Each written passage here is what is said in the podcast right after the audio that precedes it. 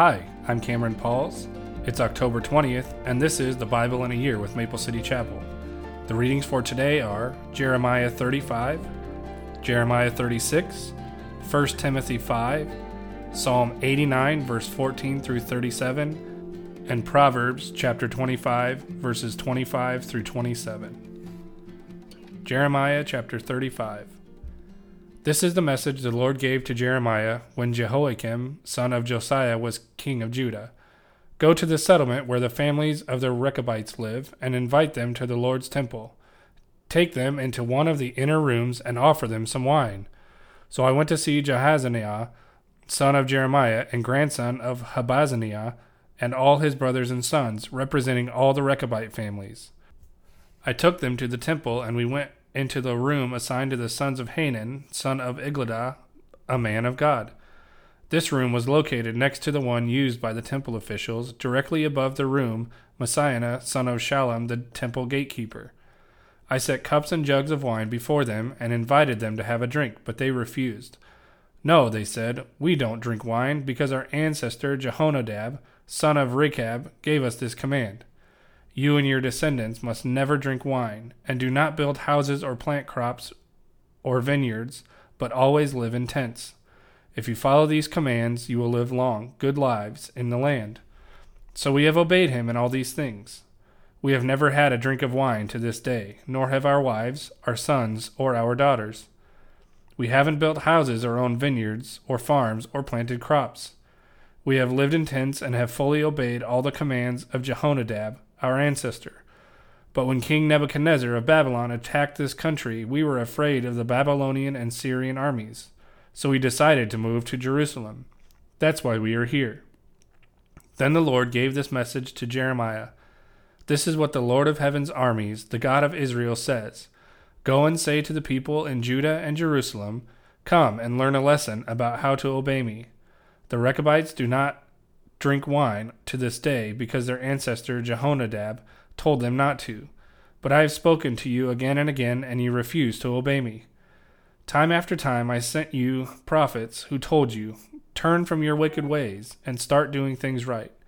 Stop worshiping other gods so that you might live in peace here in the land I have given you and your ancestors. But you would not listen to me or obey me. The descendants of Jehonadab, son of Rechab, have obeyed their ancestor completely, but you have refused to listen to me. Therefore, this is what the Lord God of heaven's armies, the God of Israel, says Because you refuse to listen or answer when I call, I will send upon Judah and Jerusalem all the disasters I have threatened. Then Jeremiah turned to the Rechabites and said, This is what the Lord of heaven's armies, the God of Israel, says You have obeyed your ancestor Jehonadab in every aspect, following all his instructions. Therefore, this is what the Lord of heaven's armies, the God of Israel, says Jehonadab, son of Rechab, will always have descendants who serve me. Jeremiah 36. During the fourth year that Jehoiakim, son of Josiah, was king in Judah, the Lord gave this message to Jeremiah Get a scroll and write down all my messages against Israel, Judah, and the other nations. Begin with the first message back in the days of Josiah and write down every message right up to the present time Perhaps the people of Judah will repent when they hear again all the terrible things I have planned for them. Then I will be able to forgive their sins and wrongdoings. So Jeremiah sent for Baruch, son of Neriah, and Jeremiah dedicated all the prophecies that the Lord had given him. Baruch wrote them on a scroll. Then Jeremiah said to Baruch, I am a prisoner here and am unable to go to the temple. So you go to the temple on the next day of fasting, and I and Read the messages from the Lord that I have had you write on this scroll. Read them so that the people who are there from all over Judah will hear them. Perhaps, even yet, they will turn from their evil ways and ask the Lord's forgiveness before it is too late. For the Lord has threatened them with this terrible anger. Baruch did as Jeremiah told him, and read these messages from the Lord to the people at the temple. He did this on a day of sacred fasting held in late autumn during the fifth year of the reign of Jehoiakim, son of Josiah. People from all over Judah had come to Jerusalem to attend the services at the temple on that day. Baruch read Jeremiah's words on the scroll to all the people. He stood in front of the temple room of Gemariah, son of Shaphan, the secretary. This room was just off, off the upper courtyard of the temple, near the new gate entrance. When Micaiah, son of Gemariah and grandson of Shaphan, heard the messages from the Lord, he went down to the secretary's room in the palace, where the administrative officials were meeting.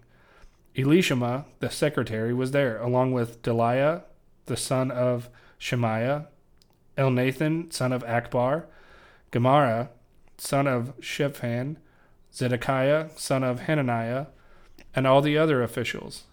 When Micaiah had told them about the messages Baruch was reading to the people, the officials sent Jehudi, son of Nethaniah, grandson of Shelemiah, and great grandson of Cushi, to ask Baruch to come and read the messages to them too. So Baruch took the scroll and went to them. Sit down and read the scroll to us, the officials said, and Baruch did just as they requested. When they had heard all the messages, they looked at one another in alarm. We must tell the king what we have heard, they said to Baruch. But first, tell us how you got these messages. Did they come directly from Jeremiah? So Baruch explained Jeremiah dictated them, and I wrote them down in ink, word for word, on this scroll. You and Jeremiah should both hide, the officials told Baruch. Don't let anyone know where you are. Then the officials left the scroll for safekeeping in the room of Elishama, the secretary, and went to tell the king what had happened. The king sent Jehudi to get the scroll. Jehudi brought it from Elishama's room and read it to the king, and all his officials stood by. It was late autumn, and the king was in a winterized part of the palace, sitting in front of a fire to keep warm. Each time Jehudi finished reading three or four columns, the king took a knife and cut off that section of the scroll. He then threw it into the fire, section by section, until the whole scroll was burned up. Neither the king nor his attendants showed any signs of fear or repentance at what they heard. Even when Elnathan, Delaiah, and Gemariah begged the king not to burn the scroll, he wouldn't listen. Then the king commanded his son, Jerahmeel, Seraiah son of Azriel, and Shelemiah, son of Abdeel, to arrest Baruch and Jeremiah, but the Lord had hidden them. After the king had burned the scroll on which Baruch had written Jeremiah's words, the Lord gave Jeremiah another message. He said, Get another scroll and write everything again, just as you did on the scroll King Je- Jehoiakim burned. Then say to the king, This is what the Lord says. You burned the scroll because it said that the king of Babylon would destroy this land and empty it of people and animals. Now, this is what the Lord says about King Jehoiakim of Judah He will have no heirs to sit on the throne of David.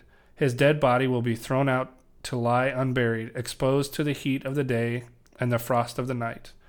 I will punish him and his family and his attendants for their sins.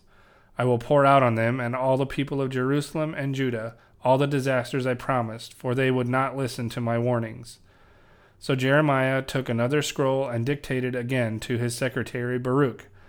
He wrote everything that had been on the scroll King Jehoiakim had burned in the fire. Only this time he added much more. 1 Timothy 5 Never speak harshly to an elder man, but appeal to him respectfully as you would to your own father. Talk to younger men as you would to your own brothers. Treat older women as you would your mother, and treat younger women with all purity as you would your own sisters. Take care of any widow who has no one else to care for her. But if she has children or grandchildren, their first responsibility is to show godliness at home and repay their parents by taking care of them. This is something that pleases God. Now, a true widow, a woman who is truly alone in this world, has placed her hope in God. She prays night and day, asking God for his help. But the widow who lives only for pleasure is spiritually dead even while she lives. Give these instructions to the church so that no one will be open to criticism. But those who don't care for their relatives, especially those in their household, have denied the true faith.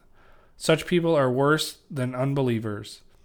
A widow who is put on the list for support must be a woman who is at least 60 years old and was faithful to her husband. She must be well respected by everyone because of the good she has done. Has she brought up her children well? Has she been kind to strangers and served other believers humbly? Has she helped those who are in trouble? Has she always been ready to do good? The younger widows should not be on the list because their physical desires will overpower their devotion to Christ and they will want to remarry. Then they would be guilty of breaking their previous pledge. And if they are on this list, they will er- learn to be lazy and will spend their time gossiping from, a, from house to house, meddling in other people's business, and talking about things they shouldn't. So I advise these younger widows to marry again, have children, and take care of their own homes. Then the enemy will not be able to say anything against them, for I am afraid that some of them have already gone astray and now follow Satan. If a woman who is a believer has relatives who are widows, she must take care of them and not put the responsibility on the church. Then the church can care for the widows who are truly alone. Elders who do their work well should be respected and paid well, especially those who work hard at both preaching and teaching. For the scripture says, You must not muzzle an ox to keep it from eating as it treads out to the grain. And in another place, Those who work deserve their pay. Do not listen to an accusation against an elder unless it is confirmed by two or three witnesses. Those who sin should be reprimanded in front of the whole church. This will serve as a strong warning to others. I solemnly command you in the presence of God and Jesus Christ and the highest angels to obey these instructions without taking sides or showing favoritism to anyone. Never be in a hurry about appointing a church leader. Do not share in the sins of others. Keep yourself pure. Do not drink only water. You ought to drink a little wine for the sake of your stomach because you are sick so often. Remember, the sins of some people are obvious, leading them to certain judgment. But there are others whose sin will not be revealed until later. In the same way, the good deeds of some people are obvious, and the good deeds done in secret will someday come to light. Psalm 89, verse 14 Righteousness and justice are the foundation of your throne. Unfailing love and truth walk before you as attendants. Happy are those who hear the joyful call to worship, for they will walk in the light of your presence, Lord. They rejoice all day long and in your wonderful reputation. They exult in your righteousness. You are their glorious strength. It pleases you to make us strong. Yes, our protection comes from the Lord, and He, the only one of Israel, has given us our King. Long ago, you spoke in a vision to your faithful people. You said, I have raised up a warrior. I have selected him from the common people to be king. I have found my servant David. I have anointed him with my holy oil. I will steady him with my hand. With my powerful arm I will make him strong. His enemies will not defeat him, nor will the wicked overpower him. I will beat down his adversaries before him and destroy those who hate him. My faithfulness and unfailing love will be with him and by my authority he will grow in power. I will extend his rule over the sea, his dominion over the rivers, and he will call out to me, You are my Father, my God, and the rock of my salvation. I will make him my firstborn son, the mightiest king on earth. I will love him and be kind to him forever. My covenant with him will never end. I will preserve an heir for him. His throne will be as endless as the days of heaven. But if his descendants forsake my instructions and fail to obey my regulations, if they do not obey my decrees and fail to keep my commands, then I will punish their sin with a rod, and their disobedience with beating. But I will never stop loving him, nor fail to keep my promise to him. No, I will not break my covenant. I will not take back a single word I said. I have sworn an oath to David, and in my holiness I cannot lie. His destiny will go on forever his kingdom will endure as the sun. It will be as eternal as the moon, my faithful witness in the sky. Proverbs 25, verse 25 through 27. Good news from far away is like cold water to the thirsty. If the godly give in to the wicked, it is like polluting a fountain or muddying a spring. It is not good to eat too much honey, and it's not good to seek honors for yourself.